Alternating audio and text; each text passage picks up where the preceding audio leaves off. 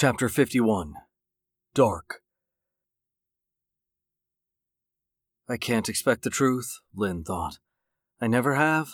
I deserve all of this. I told myself a million lies just to make the pain go away, and now all those lies are coming back to haunt me. I can't expect the truth. I never have.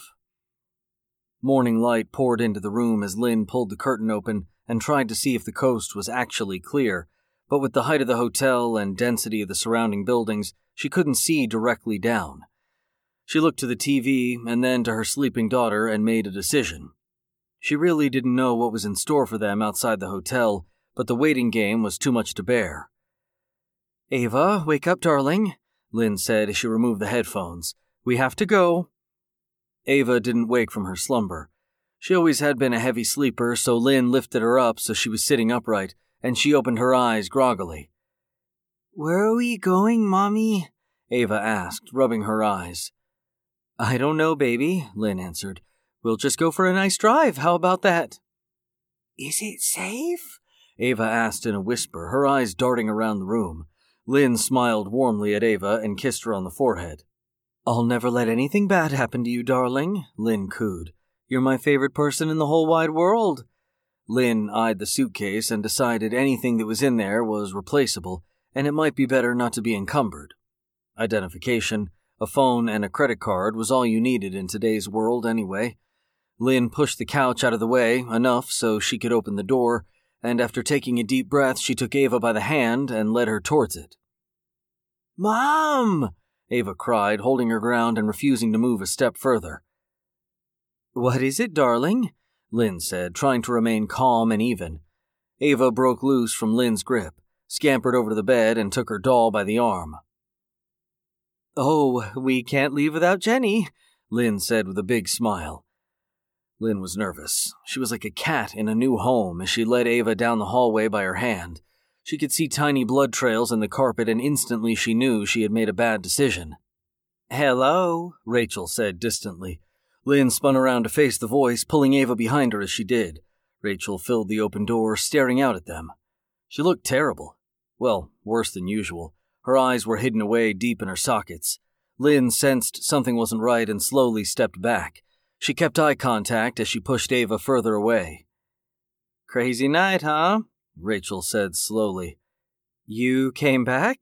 Lynn asked, still moving away. Are you okay? Oh, yeah, I'm fine, Rachel said, leaning hard on the doorframe.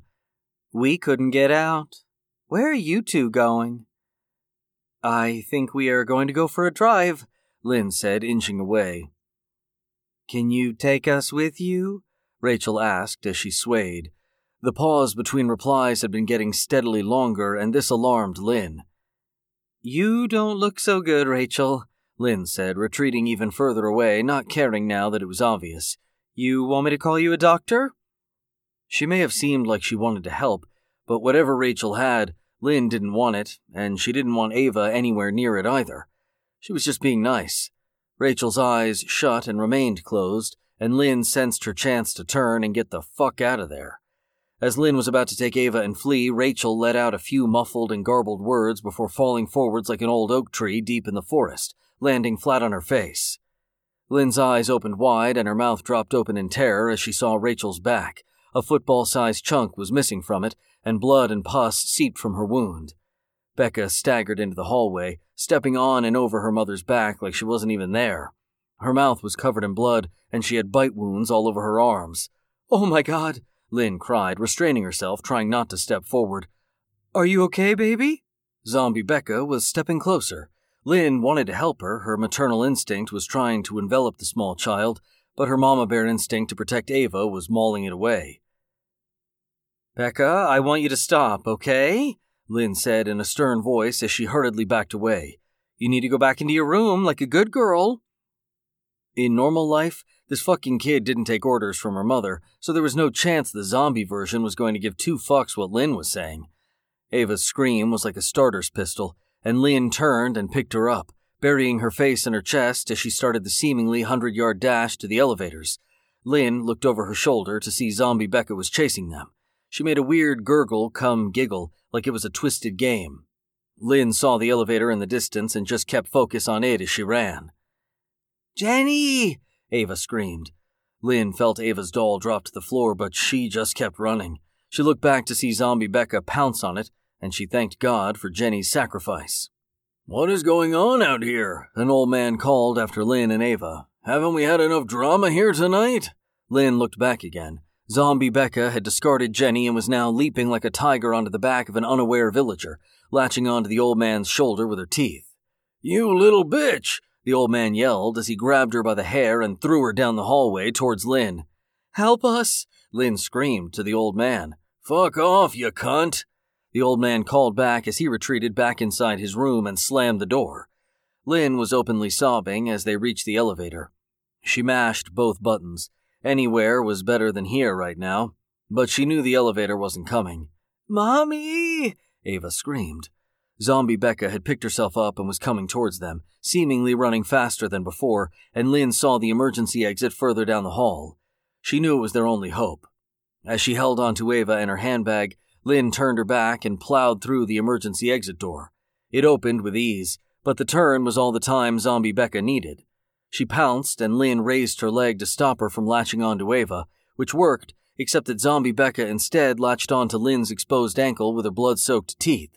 Lynn screamed, but her maternal instincts were still paramount, and she put Ava on the ground behind her, knowing that at the very least she would be safe behind the door. She tried to kick Zombie Becca off, but the vice like grip she had on Lynn was like a pit bull. Please let go, Lynn wailed as she hit Zombie Becca with her handbag. She didn't want to hurt the child. She obviously was sick and deranged, but it was becoming a matter of life or death.